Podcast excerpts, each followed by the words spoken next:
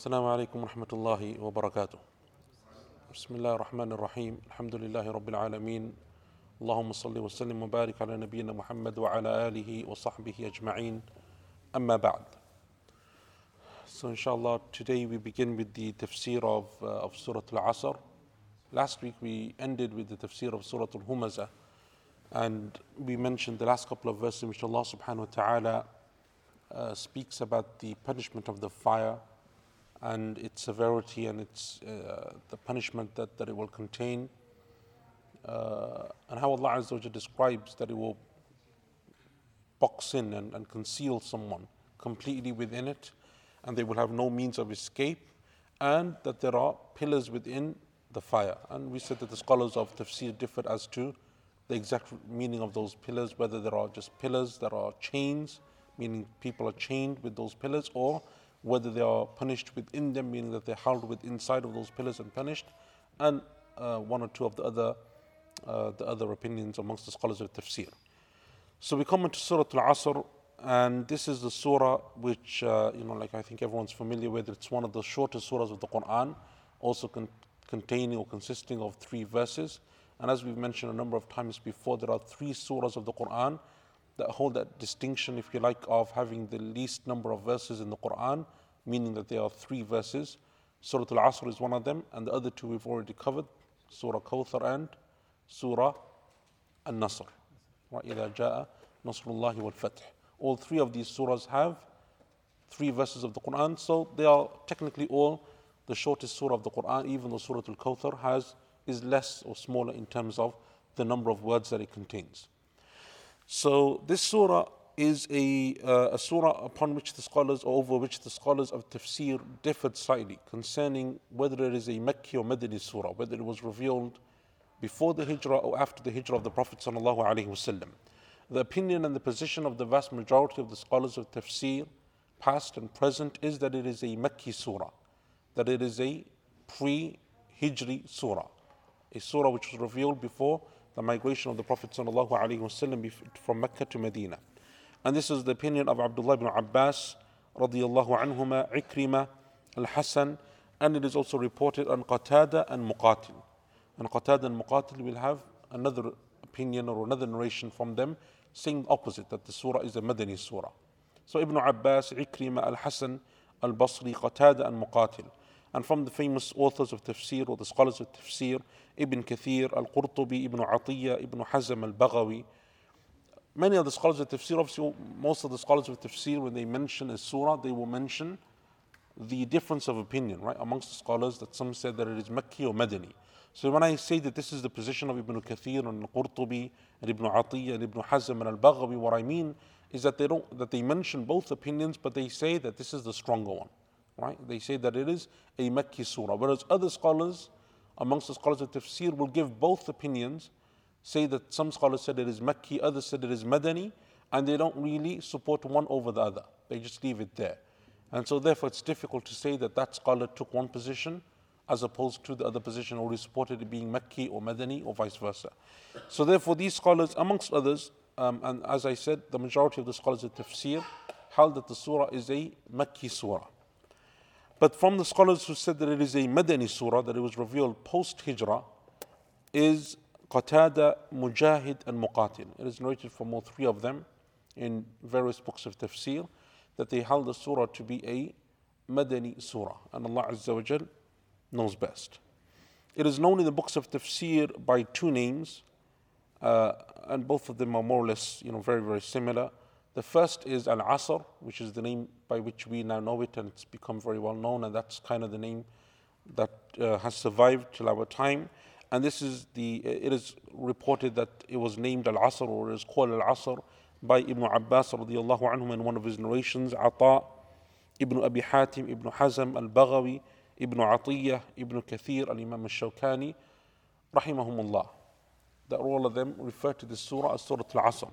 The other name that it has, which is you know very similar, is Wal Asr, right? Which is basically, as we've said a number of times, the first verse of the surah, and that's a very common, uh, common thing in the books of tafsir. In the books of tafsir, that they name the surah or they call the surah by the name of its first verse. And that's reported by Imam al-Bukhari in Sahih. He refers to it as Wal Asr. Uh, Abdullah ibn Mubarak, rahimahullah ta'ala, the famous scholar from amongst the, the early scholars of Islam, Al-Imam al-Suyuti, Al-Imam al-Tabari, rahimahumullah. They all kind of refer to this surah as Surah Wal Asr. Right? Surah Wal Asr. And Ibn Ashur in his tafsir mentions both. That the surah is named, known as Surah Asr, and that's the one that it's commonly known by. But there are narrations, and some of the scholars of tafsir took to calling it Surah Wal Asr. Right? And obviously, that's the extent of the first verse. So, really, the difference between the two names is just in the waw. Someone has taken the waw, so therefore named it after the first verse. And other scholars call it Al Asr without the waw, and therefore giving it its name. Uh, it is mentioned a number of times in the Sunnah or in hadith and in narrations that the Prophet ﷺ or amongst the companions of the surah is mentioned. One of the um, narrations that is mentioned, and there is uh, this narration, Allah knows best whether it's authentic or not, but it's something which is mentioned in, in some of the narrations, in some of the books of, of, of hadith and some of the books of biography. And that is that Amr ibn al-As, radiallahu an, before he became a Muslim, Amr ibn al-As, during the end of the life of the Prophet wasallam, when Musaylama al-Kadhab, Musaylama the liar, who was the false prophet. So from the signs of Yawm al-Qiyamah is the Prophet wasallam told us that there will be people who would come and they would claim to be prophets after him wasallam, and he called them Dajjalin, right? False prophets. And he said that there would be around 30 of them. From amongst perhaps the most famous, amongst them and perhaps the most famous amongst them is a man by the name of Musaylama. And he is famously known as Musaylama al Kadhab, Musaylama the liar And he appeared towards the end of the life of the Prophet. ﷺ. So, this is when the Prophet ﷺ is still alive. And it is even said in some of the, um, some of the books of, of, of history and, and, and seerah that he was from amongst the delegations that came towards the end of the life of the Prophet. ﷺ. He actually came to Medina with a delegation from his people to come to the Prophet. ﷺ. And at that time, he hadn't professed prophethood, didn't claim to be a prophet, but he spent some time there with the delegation that he had of his people, and then he left and he went back to his people.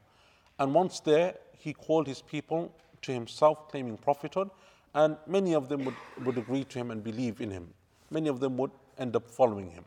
And he claimed to receive revelation. And he's the one who wrote the letter to the Prophet saying that I am a prophet and you're a prophet, and so we should split this earth in half, right? You take half the kingdom, I'll take half the kingdom, and we'll share. And the Prophet ﷺ replied back to him and he said that the kingdom or the earth belongs to Allah, He gives it to whomsoever He wills, right? He would later on be fought in the time of Abu Bakr radiallahu an, and he would be killed. He would be killed during that battle uh, that was fought in the time of Abu Bakr radiallahu an.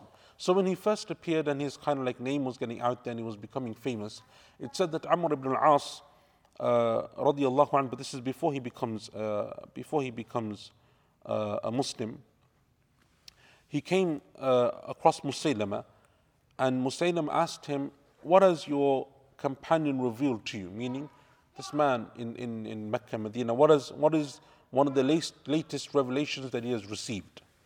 So he said that he has received a revelation in which it said, وَالْعَصْرِ إِنَّ الْإِنسَانَ لَفِي خُسْرٍ إلا الذين آمنوا وعملوا الصالحات وتواصوا بالحق وتواصوا بالصبر.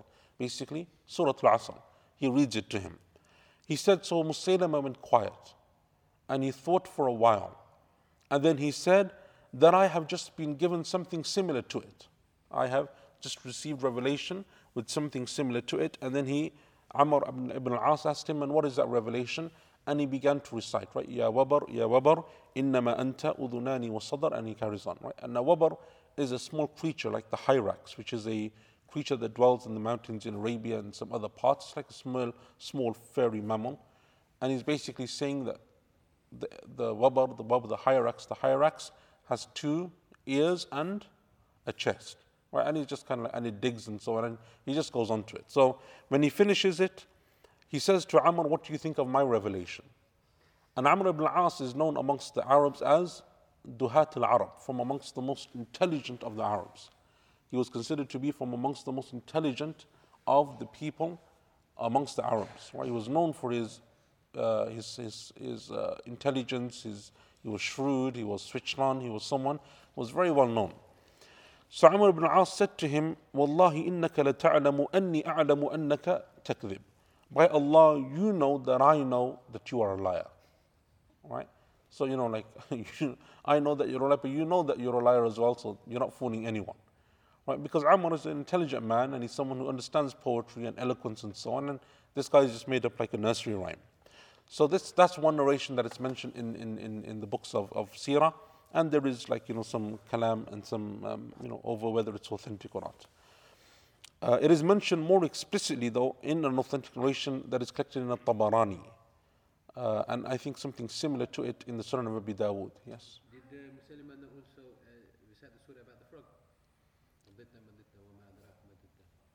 Yeah, something like that. He had a few. He had, he had a few of them, yeah. Um, so, this narration by uh, Abu Madinat al-Darimi, rahimahullah ta'ala, which is collected in Tabarani, and I think there's a similar narration in Sunan of Abi Dawood. From the scholars of the Tabi'een, they used to say, كان الرجلان من أصحاب النبي صلى الله عليه وسلم إذا التقيا لم يفترقا حتى يقرأ أحدهما على الآخر والعصر إن الإنسان لفي خسر ثم يسلم أحدهما على الآخر two men from amongst the companions of the Prophet ﷺ, if they would meet one another, they would not depart until one of them would recite upon the other, وَالْعَصْرِ إِنَّ الْإِنسَانَ لِفِي خُسْرٍ this surah, and then they would give salams and then they would depart. Right? And you have a similar relation to this in the Sunan of Abi Dawud and, and both of them are authentic.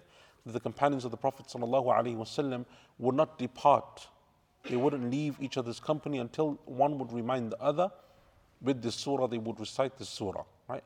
And that's where you kind of get this, um, you know, like practice or this almost sunnah in which at the end of a majlis or at the end of a sitting or at the end of a gathering, people recite this surah as a reminder, right? So it's as a reminder because of the meanings that it contains and because of the lessons that it has. And it is a short, eloquent surah, but it has vast meanings.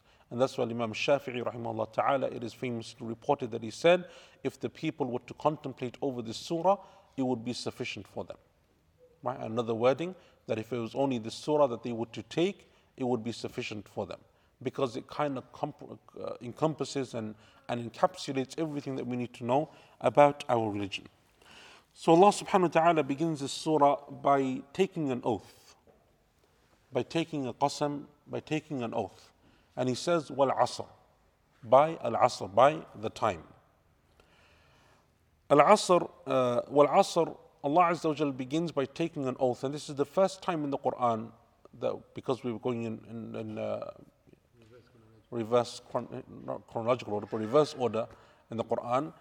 It's the first time that we've come across a surah that begins with an oath. Right? That Allah Azza wa begins a surah, He opens a surah with an oath. So I wanted to just go through the issue of oaths in the Quran. When Allah Azza wa takes an oath in the Quran, the oath in the Quran that Allah Azza wa takes, whether it's by Himself when He takes an oath by His own names or by Himself subhanahu wa ta'ala, or He takes an oath by one of His creation. Allah Azza wa He takes an oath, it is done for a number of reasons and for a number of benefits. The first of them is to show importance to the issue that is going to be discussed. When Allah Azza wa Jalla takes an oath, it is then followed up by something. It is followed up by a khabar, by some news, by some information. The oath that is taken by Allah Azza wa Jalla is to emphasize and to show importance to what Allah Azza wa is going to speak about. So, for example, when Allah Azza wa says in the Quran in Surah Al Hijr 92, verse 92, فَوَرَبِّكَ لَنَسْأَلَنَّهُمْ أَجْمَعِينَ And by your Lord, we will question all of them. So, the oath that Allah Azza takes is by whom? It is by Himself. Allah takes an oath by Himself subhanahu wa ta'ala. And clearly, as you all know, you know, generally speaking in the Sharia, we're not allowed to take oaths by other than Allah Azza right? For us, for me and you, whoever wants to take an oath, the Prophet said, then let him take it by Allah Azza alone, right? Anyone that takes an oath by other than Allah has committed a form of shirk. It is a form of shirk. However, Allah Azza wa takes an oath by Himself and He takes an oath by His creation. Because there is no one greater than Allah Azza wa Allah takes an oath by Himself, takes an oath by His creation in this occasion or on this particular in this particular verse he takes an oath by himself فَوَرَبِّكَ and by your Lord, لَنَسْأَلَنَّهُمْ أَجْمَعِينَ We will question and hold to account all of them. So Allah Azza wa takes the oath. Why? To show emphasis, right? To show importance. Because when Allah Azza wa takes an oath, it shows therefore that there's something coming that is extremely important, worthy of attention. And then what Allah Azza wa follows up the oath by is something which therefore we need to pay attention to. It is something which will surely happen, surely take place. فَوَرَبِّكَ لَنَسْأَلَنَّهُمْ أَجْمَعِينَ By your Lord, we will surely indeed question them and ask them. Number two, it is to show the superiority or the honor to that which Allah Azza wa Jal takes an oath by. So when Allah Azza wa Jal takes an oath by something, especially if it's one of His creation, it is to honor that creation and to show its importance. So for example, when Allah Azza wa Jal takes an oath by the Prophet Sallallahu Alaihi Wasallam, right, as in Surah Al-Hijr, verse number 72, لَعَمْرُكَ إِنَّهُمْ لَفِي سَكْرَتِهِمْ يَعْمَهُونَ And by your life, Allah Azza wa Jal takes an oath by the Prophet Sallallahu they are heedless within their state of, of heedlessness, right? They are lost in the state of heedlessness. And likewise, when Allah Azza wa takes an oath by the Quran, it is to show, and the Quran is obviously the speech of Allah Azza wa it's not a creation of Allah, but it is to show the honor of the Quran and the importance of the Quran. So when Allah Azza wa says, Wal Quran il Majid, right? Qaf, Wal Quran il Majid, right? Sad, Wal Qurani dhi dhikr. Right? Allah Azza wa takes an oath by the Quran, it is to show the importance of the book of Allah subhanahu wa ta'ala. And number three, it is to bring our attention to the creation of Allah Azza wa that He takes an oath by when it is Allah's creation that is being used.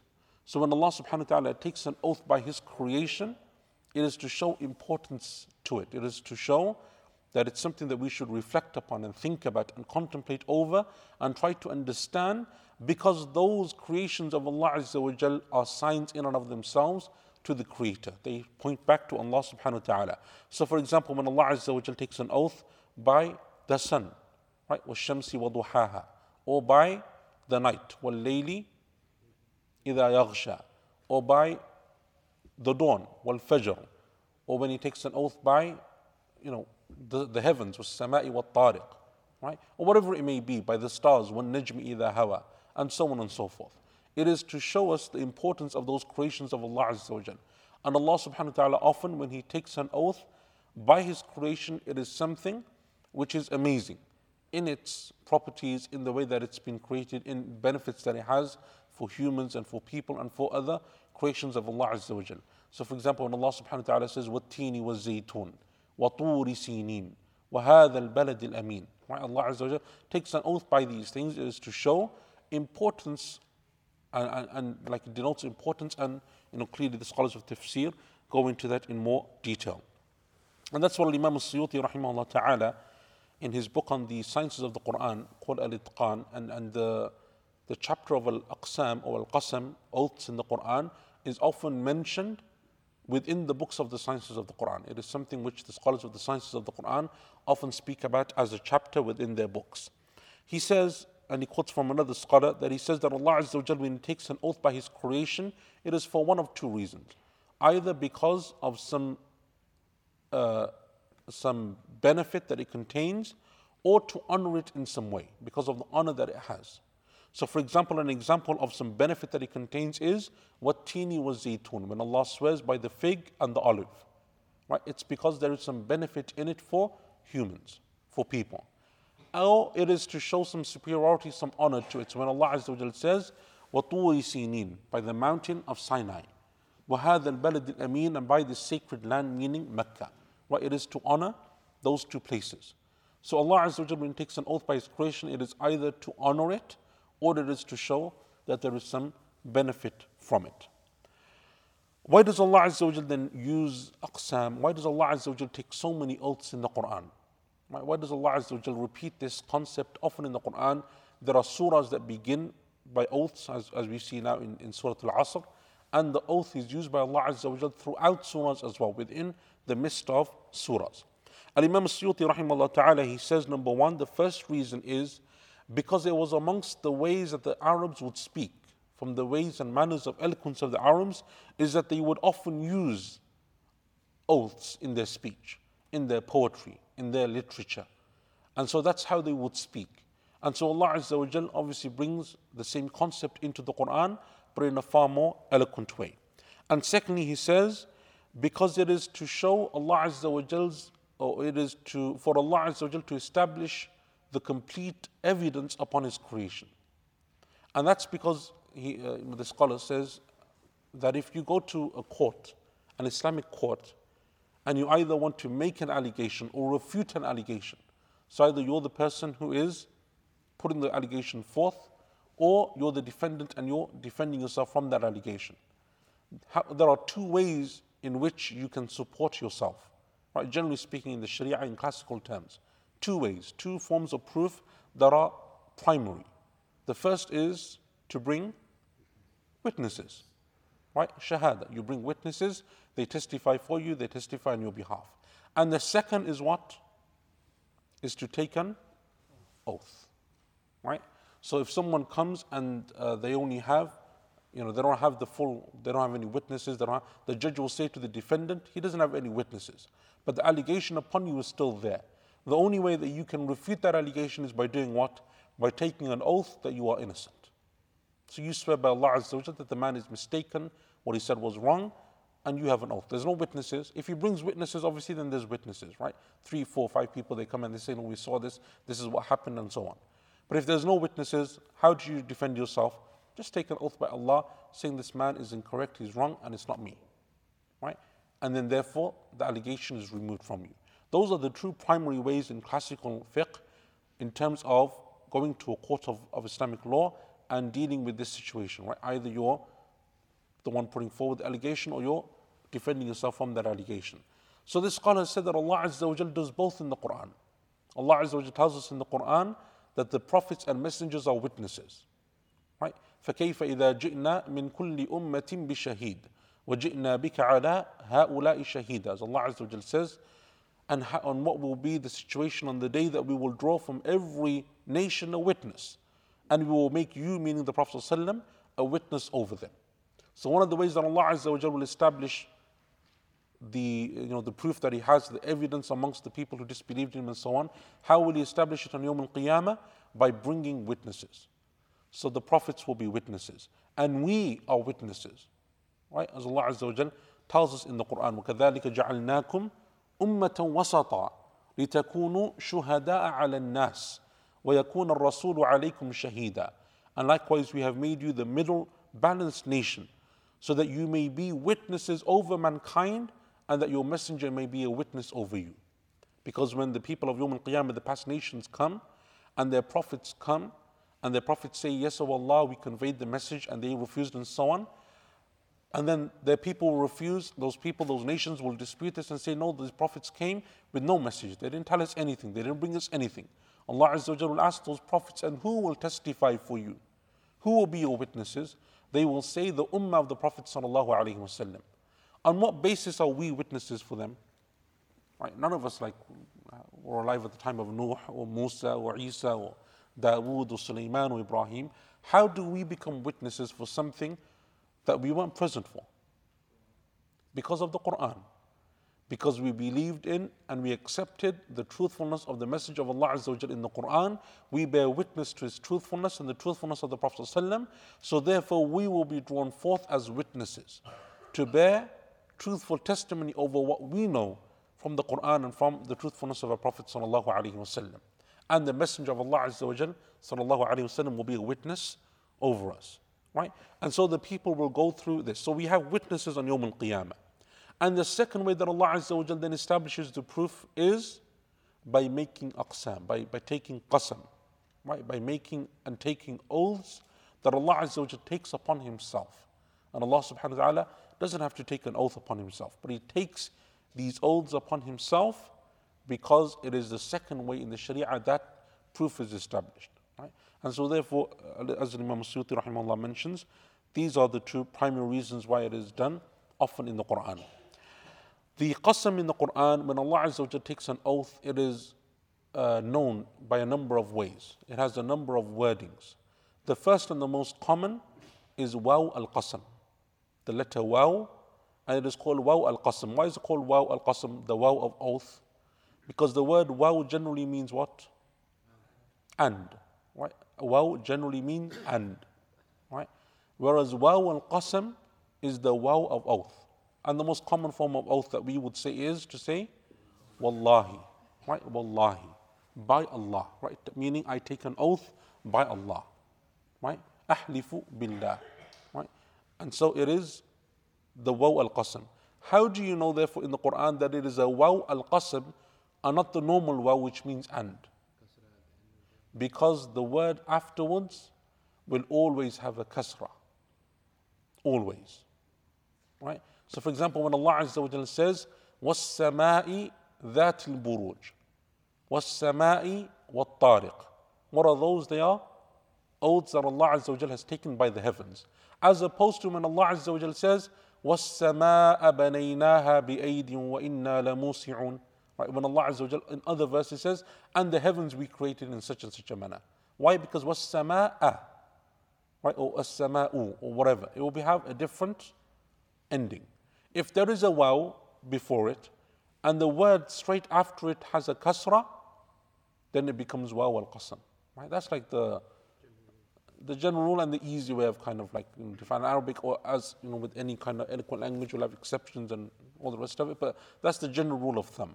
Find a waw, wal asri, wal fajri, والشمس وضحاها والقمر إذا تلاها والنهار إذا جلاها والليل إذا يغشاها والسماء وما بناها والأرض وما طاعها ونفس وما سواها right it's always a kasra right والضحى ah now we have a problem right but that's because there is still a kasra but it is a kasra that is hidden because the word itself is stuck right it's called mabni it is on that form. It doesn't take the form of a-i-u. It is always a duha.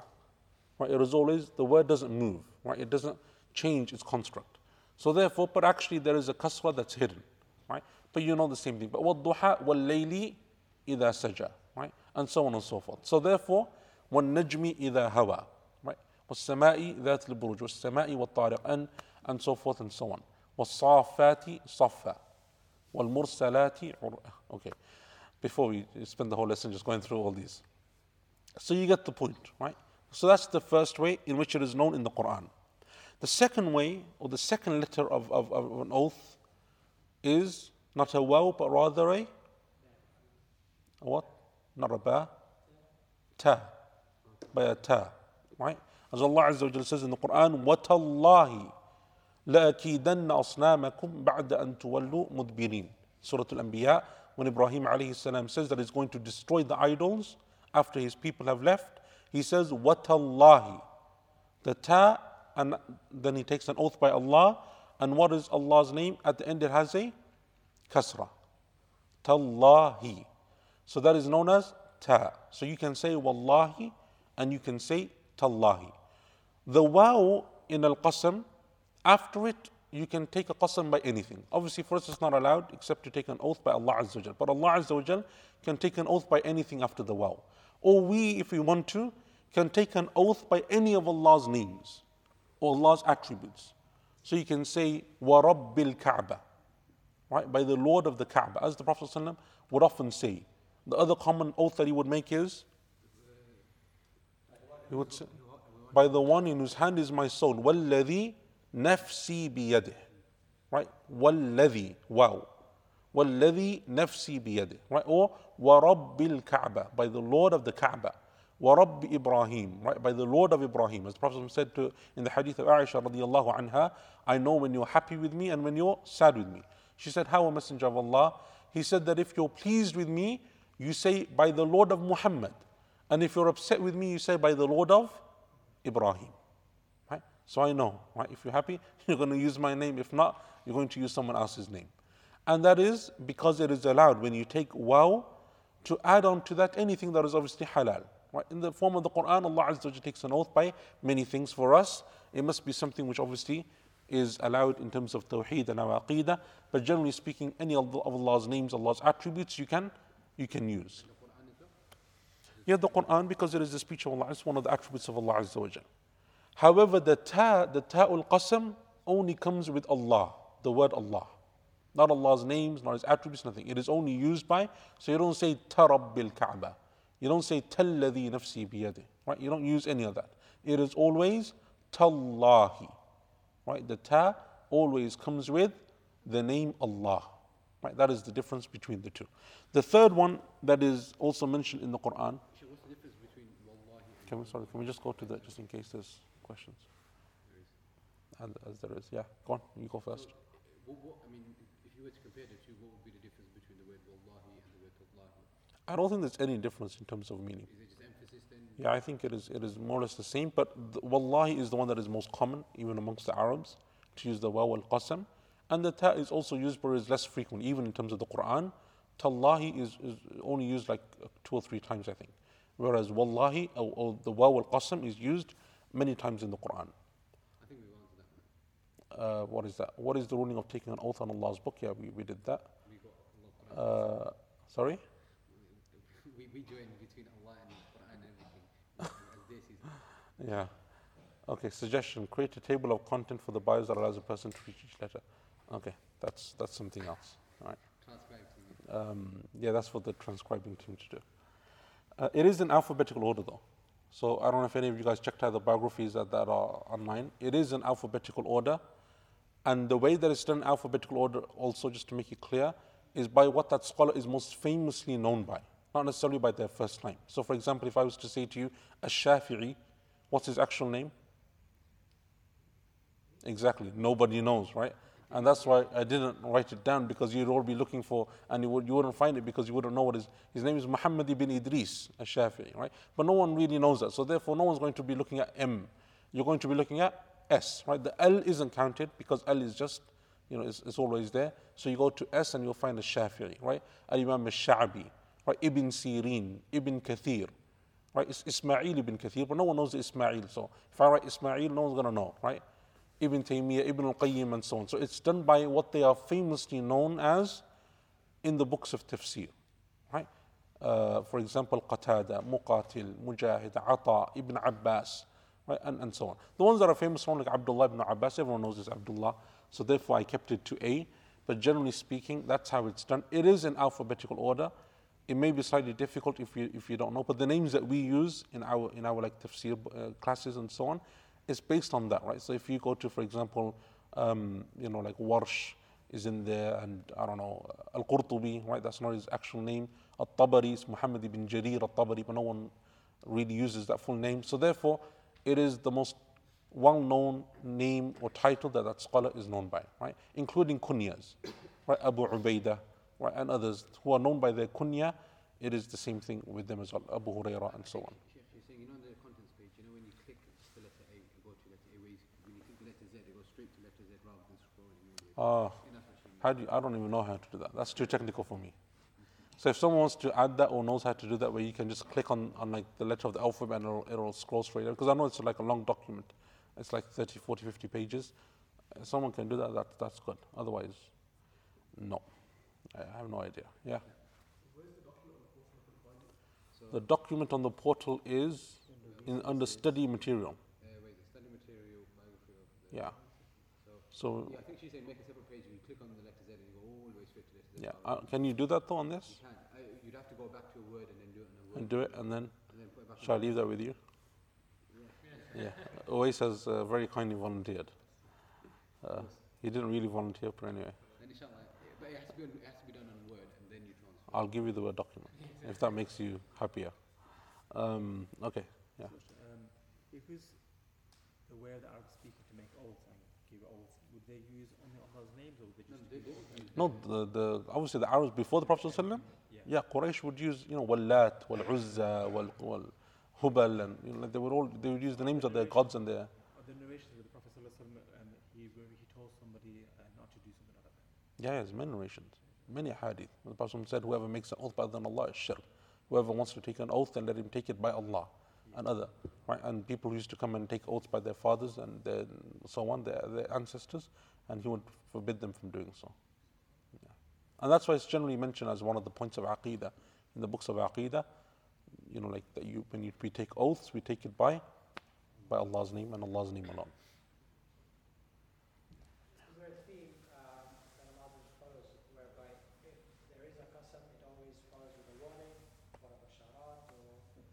Not necessarily, no.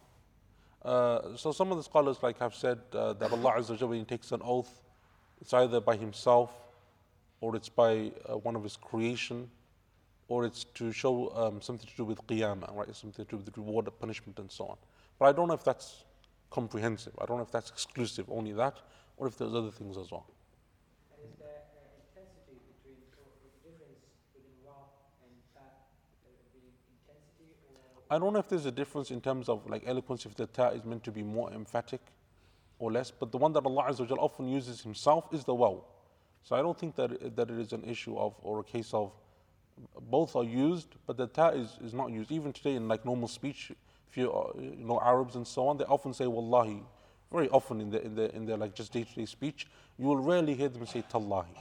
Unless someone's more eloquent and someone's more like, you know, read up and so on and so on, then, then they might like drop in the tab, but it's not, not normally used. Right? It's not like a common usage in terms of, of, of qasam. But there's a question here also online, um, how are the number two and three different regarding oaths? Um, First was the Ra, second was the Ta. What was the third? I don't. I think maybe she means like the. Sorry. Yeah, the three reasons, right? There's not really a big difference between two and three. They're kind of like the same. Um, they, they, they are like very similar. There is an overlap between them.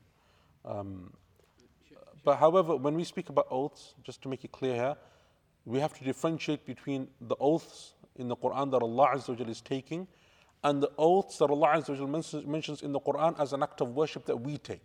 So when I say, for example, I take an oath by Allah that I will fast tomorrow, right?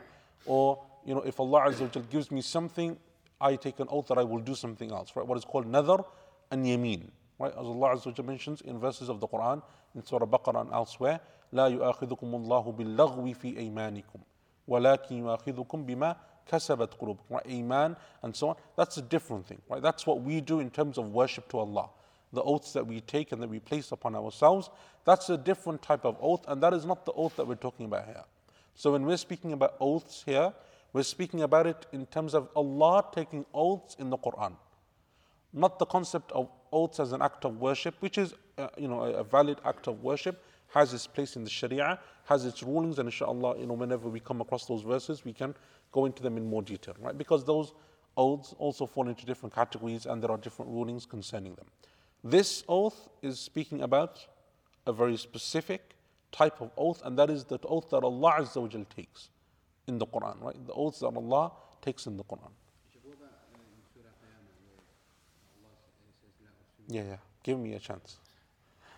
So we said that the wordings of qasam, therefore, number one is the waw al qasam, number two is the ta al qasam, and number three is ways la uqsimu, right? Which is mentioned twice in the Quran in Surah Qiyamah and in Surah Balad right لا أقسم بيوم القيامة ولا أقسم بالنفس اللوامة right and لا أقسم بهذا البلد right and Allah Azza wa Jal takes an oath in the Quran and there is a difference of opinion as to what the lam does the lam alif the la it is an oath that Allah Azza wa Jal takes the la what is its position in terms of this oath what does it mean and so on that's uh, a discussion inshallah that we'll leave until we get to Surah Balad and go into that in more detail and the differences of reading it and qira'at because it also has an impact and a bearing in terms of, of meaning as well. That's the third one. The fourth type of qasam that is taken in the Quran is where the word of the qasam is removed. So you don't find the waw, you don't find the ta, you don't find the word qasam, la uqsimu. It is removed, but it is understood. And I gave an example of this already in Surah Al Hijr, where Allah says, La amruka, by your life. By whose life? the Prophet ﷺ. Allah takes an oath by his life. La amruka. Right? There's no waw, there's no ta, there's no word of qasam, but it is understood. Right? That Allah Azza is taking a qasam in the meaning, it is understood. The Arabs have this thing where they make many things mahdhuf. Right?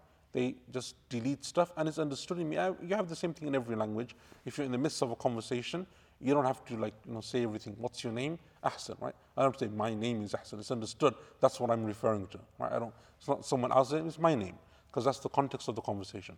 In Arabic, it is very common to do this. Very common because it is part of the eloquence of Arabic. repetition for no reason in the Arabic language and drawing out sentences and structure and so on for no reason is considered to be not very eloquent, right? Considered to be not very good and not very, uh, in, in, terms of the poetry that Arabs had and so on. They didn't like it. And even in terms of the way they speak, and they often try to make things concise and, and quicker to read and quicker to say, and they shorten things down, right? They shorten things down more and more and more because it just becomes easier than to say and to read and to write and so on. So this is an example of that. So those are the four ways in which qasam is mentioned in the Quran.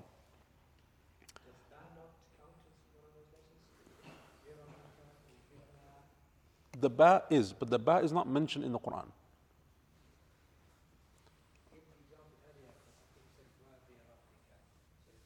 لا لا فلا وربك there's no ba فلا وربك yeah so for example saying billahi it is that's like something which is used in Arabic speech but it's not mentioned in the Quran it's not found in the Quran so we're like constricting ourselves to the qasam that is found in the Quran um, Allah Azza wa Jal takes an oath by many things in the Quran, by many things.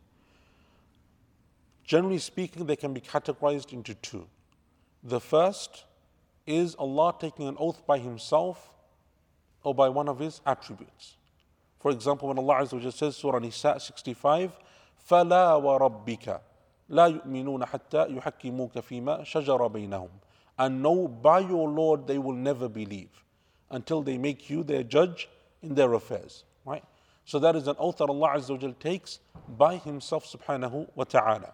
And similar to it is when Allah Azza wa takes an oath by the Quran, wal Quran al Majid, wal Quran al Hakim, wal Qurani dhi dhikr, and so on and so forth in the Quran.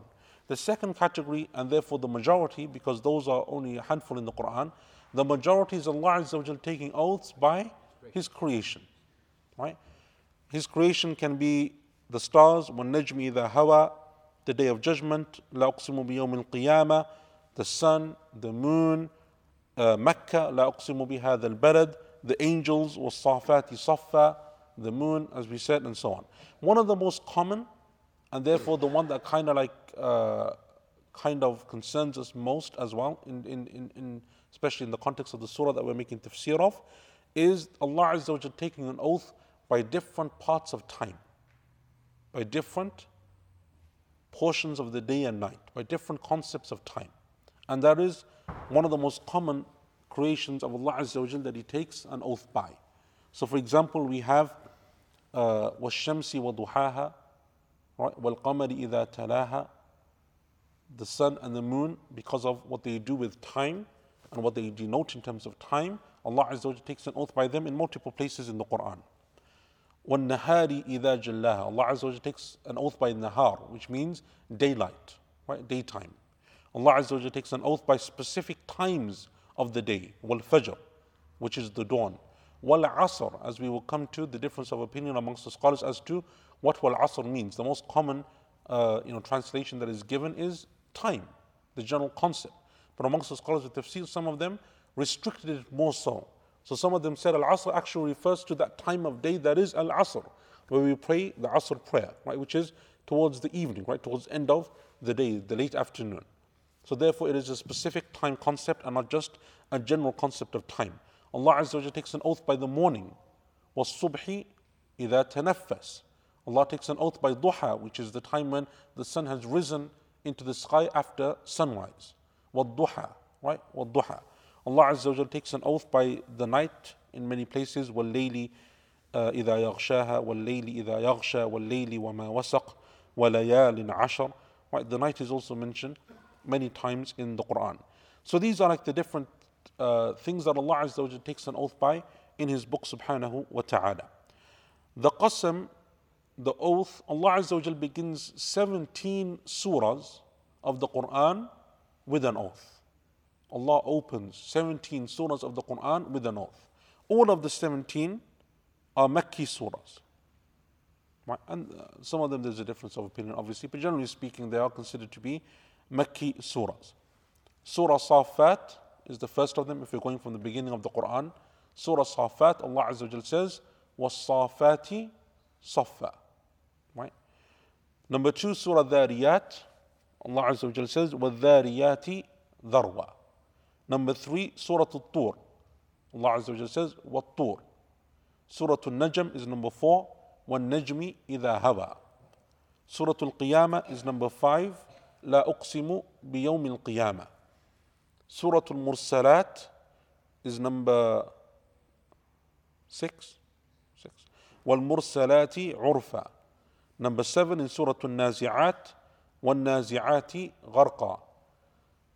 Number eight is Surah Buruj, والسماء ذات البروج. Number nine is Surah Al-Tariq, والسماء والطارق. Number 10 is Surah Al-Fajr والفجر. Number 11 is Surah Al-Balad, لا أقسم بهذا البلد. Number 12 Surah Al-Shams والشمس وضحاها. Uh, number 13 Surah Layl والليل إذا يغشى. Number 14 Surah Al-Duha والضحى والليل إذا سجى. Number 15 Surah Al-Teen والتين والزيتون. Number 16 Surah Al-Adiyat والعاديات ضبحا. And finally, last but not least, is the surah that we're doing, Wal Asr. Right? Surah Wal Asr. 17 times in the Quran, Allah Azza wa begins by taking an oath. And as we've said, generally, as a general principle and rule in the Quran, that if Allah Azza wa repeats a concept in the Quran over and over, it is to denote importance. And the fact that qasam is something which is mentioned over and over again in the Quran shows that it is something which is worthy of, you know, like concentration, paying attention to it, further study, analysis, contemplation, and so on. And that's why uh, authors like scholars have written books just on this topic. The oaths that Allah Azza has taken in the Quran, perhaps the most famous of them is a book by Al Imam Ibn Al Qayyim, rahimahullah ta'ala, called At Tibyan. At Tibyan. At Tibyan, I think, fi aqsam al Quran. At Tibyan, his book, which he is a full volume, which basically just deals with the oaths that Allah Azza takes in the Quran, and he goes through many of those examples uh, in the Quran, um, especially the ones that are at the beginning of the surahs, and he speaks about why Allah Azza wa took an oath and what is the significance of that thing that Allah Azza wa has taken an oath by, and, and so on, and the meaning that it brings, and so on. So Allah subhanahu wa ta'ala takes an oath by 17 surahs in the Quran. And Allah Azza wa here begins with, um, with the concept of time, but also something which is very common in the Quran is the different times that Allah Azza wa mentions in the Quran, not necessarily as oaths, but just more widely, more generally as a concept. Time is something which is repeated in the Quran. So, yes, we have Allah Azza wa taking an oath by certain times of the day and night, but more generally, more widely, the concept of time is something which is repeated throughout the Quran in various contexts, right? And different portions of the time are chosen and specified by Allah Azza wa. So, for example, Allah Azza wa Jal mentions over 10 times in the Quran Al Ashi or Isha, right? As Allah Azza wa Jal says in Surah Yusuf, when the brothers of Yusuf take Yusuf alayhi salam out as a child and they lose him, right? They throw him down the well and they come back crying to their father. Allah Azza wa Jal says, وَجَاءُوا أَبَاهُمْ عِشَاءً يَبْكُونَ They came to him at the time of Isha or Al-Ashi. Right? What is Isha and Ashi? Nighttime or late evening or just before Maghrib or after Maghrib and so on, right? Obviously, like the, the, the translation or the tafsir rather will depend on the context and there will be differences of opinion. But Asha or Ashi is something which is mentioned over 10 times in the Quran. Also mentioned over 10 times in the Quran is a subh, which is the morning. Right? As Allah Azza wa Jal mentions in the Quran in Surah Al-Hijr, فَأَخَذَتْهُمُ الصَّيْحَةُ مُصْبِحِينَ when Allah speaks about the punishment that came to take one of those nations of the past, He says that it came to them musbihin, in the time of the morning. Right? It came and it took them in the morning. Another concept in the Quran that is mentioned uh, just under 10 times, maybe 8 or 9 times in the Quran, is a sa'a. Right? A sa'a, which is generally translated as being the hour. Right? Or sa'a, not as the hour, which is Yawm al Qiyamah, but just the concept of sa'a.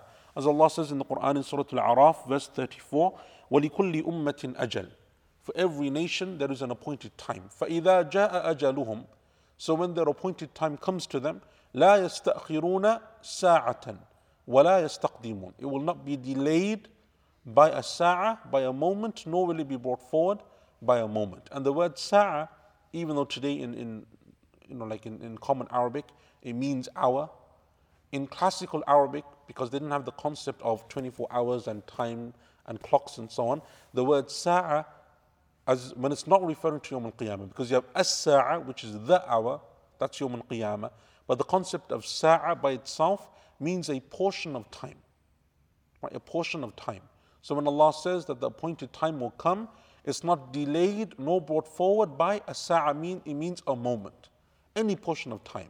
So a sa'a, depending on the context, can be any portion of time, right? any amount of time, not necessarily 60 minutes as we understand. And that's in classical Arabic. Also, um, Ad-Dahr and Al-Asr are mentioned. Right? Ad-Dahr, Al-Asr is mentioned in this surah and we'll go into exactly what it means. Ad-Dahr is more widely another concept that is referred to as time.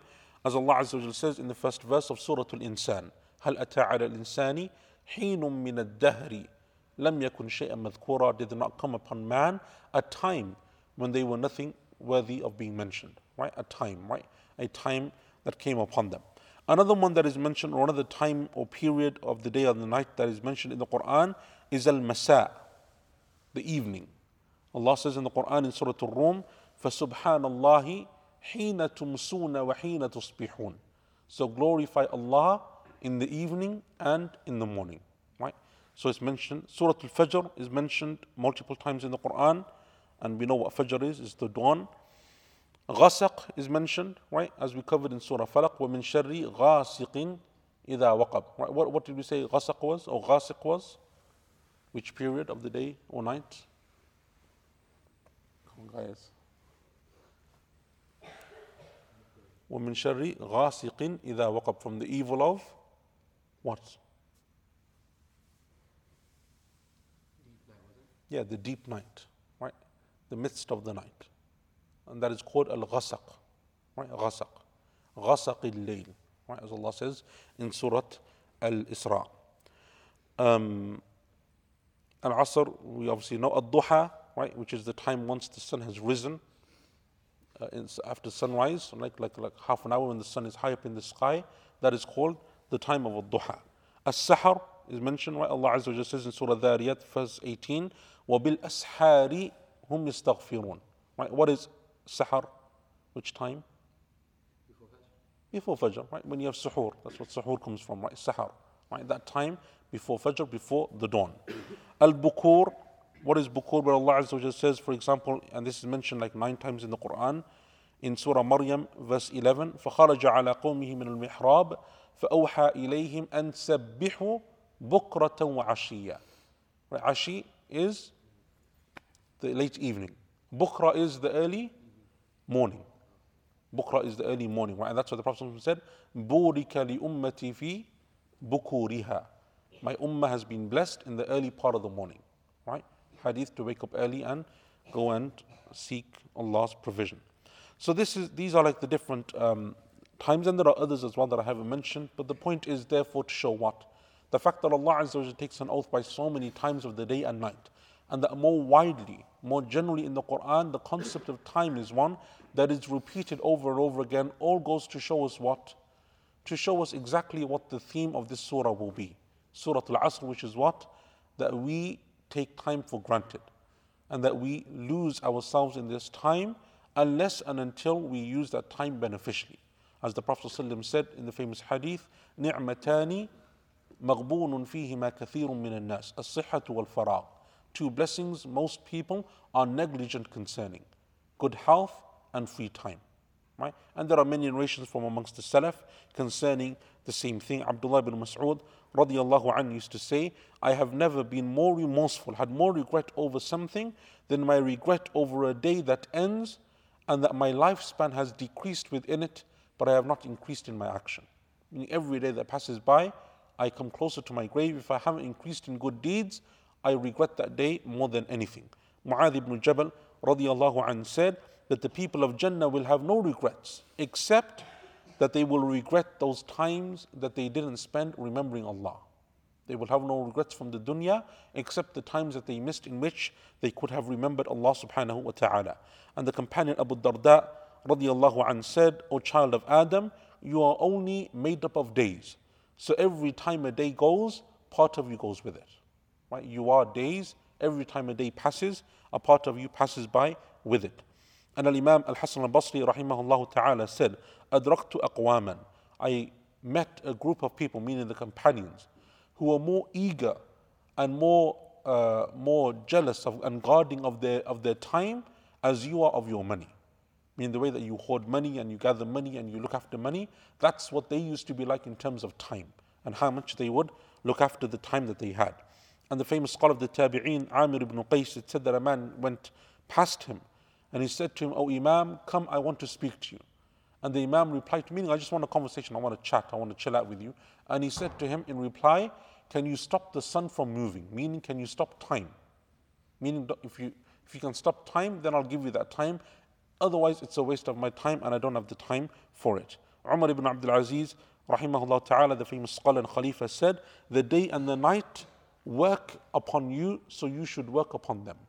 Meaning that days and nights as they pass bring you closer to your grave, you should use that time as well. And Imam Shafi'i rahimahullah ta'ala said that I spent time with the Sufiya, right? The Sufiya. He said, but I only benefit from them two things, two statements. The first is that they used to say, Al waqtu sayfun. Time is like a sword. Either you use it to cut someone or it will cut you instead. And the second statement that they would have is that if you don't use your time beneficially, then you will use it in evil. And the Rabi' ibn Sulaiman said that Imam Shafi'i rahimahullah ta'ala used to preserve his time. He would divide his night into three. The first third of the night he would study and read. The second third of the night he would pray. And the last third of the night he would, um, he would spend resting and sleeping. And one of the most, and we'll finish with this, um, but one of the like most. Is it not the last third of the night where you should? That's what it says, man. I'm just telling you what it says. Don't, don't shoot the messenger. I just, I'm just reading to you. Okay. Maybe it just means like a third for this, a third. It, maybe it doesn't necessarily mean the last third. A third for this, a third for this, and a third for that. All right. Uh, but one of the most interesting, like contemporary um, examples that I have for this, which, which amazed me when I came across it, is a story of, of Sheikh al-Albani, rahimahullah ta'ala. Sheikh Albani used to have his, his, his uh, library, as you know, like he was a, a research in hadith and so on. He used to have a library. So one day he called uh, a carpenter to his house or to his library, and he said to him that I want you to change, switch the door around. Right? It opens this way. I want you to open it the other way. Right? If it opens to the right, I want you to open it to the left. And he was like, why? Like, well, no, what's the big deal? So he said to him, can you do it or not? He said, yeah, it's easy. Like, it's not hard to do. But why do you want it done? He said, because when I open it the way that it's opening, I have to go around it to get into the library. Right? Opens like so that I have to go around, opens up, have to go around it, and then get into the library. And that's like six, seven, eight steps more. Now I do that five times a day because I go to the masjid. And I do that more because I go home to my family. And I do it because sometimes I have to go and see guests. And sometimes I have lectures and sometimes I have durus. So throughout the day, I think I spend 20 to 30 minutes, 15, 20, 30 minutes extra because of this. Right? Every time it builds up, that's 20 minutes. In a day, it's not so bad. But in a week, it's like over an hour. And in a month, it's a number of hours. And in a year, it's so many hours. And now it's been so many years and I've lost that time, so I don't wish to lose any more time. So I want you to switch the door so I can save those like 10, 15 minutes a day, right? And so, you know, the guy came and he switched the door around for him. And that shows you how the scholars and uh, a number of my own teachers used to say that their parents, uh, you know, like our Sheikh Sheikh Shanqiti, rahimahullah ta'ala, uh, used to say that his father, whose name is also Muhammad Mukhtar, rahimahullah ta'ala, he used to, even when he was invited to people's houses for meals or for invitations or sometimes a wedding, he would always take a book with him. He would always take his book with him and he would always sit there and read. Not because he was being antisocial, but because he knows that most people at those functions they waste their time. So if someone came and wanted to speak to him, he would speak to them. But then if they found if he found that the conversation was just waste of time or you know people who just coming, they don't have anything good, he'd just open his book and he'd carry on. That's how eager they used to be in terms of preserving their time and using that time wisely, right? And, and there are many other examples of this. But there is a concept that Allah Azza wa mentions in the Quran, and so the scholars took that and the companions as something which is serious and something, therefore, which should be used wisely, and Allah Azza wa knows best. Any, um, any companions? Ugh. Questions? Any questions? Sorry, when I, I use when I'm reading this is like, any any questions? Okay, if not, inshallah, then then we'll leave it to. Okay, Just with regards to Sumaira, the portraits of the Muslim. Yeah, are there any du'as related to making the most or having barakah in one's time? Um, yeah, you can go to uh, the Fortress of the Muslim. Uh,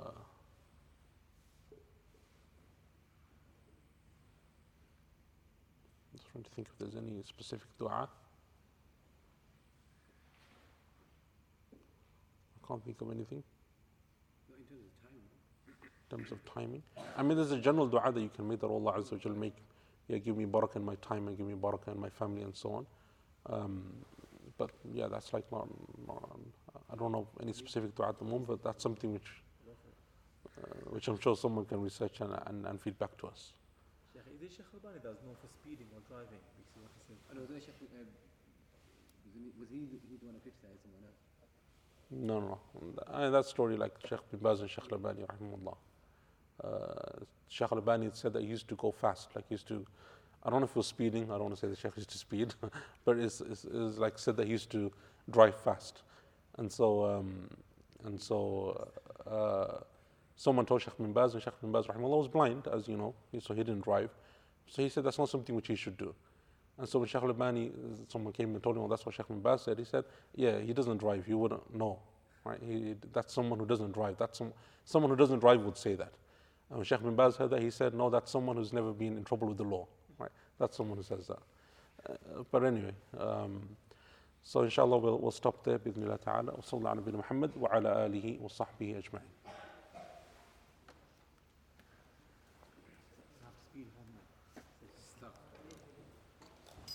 No, don't speed.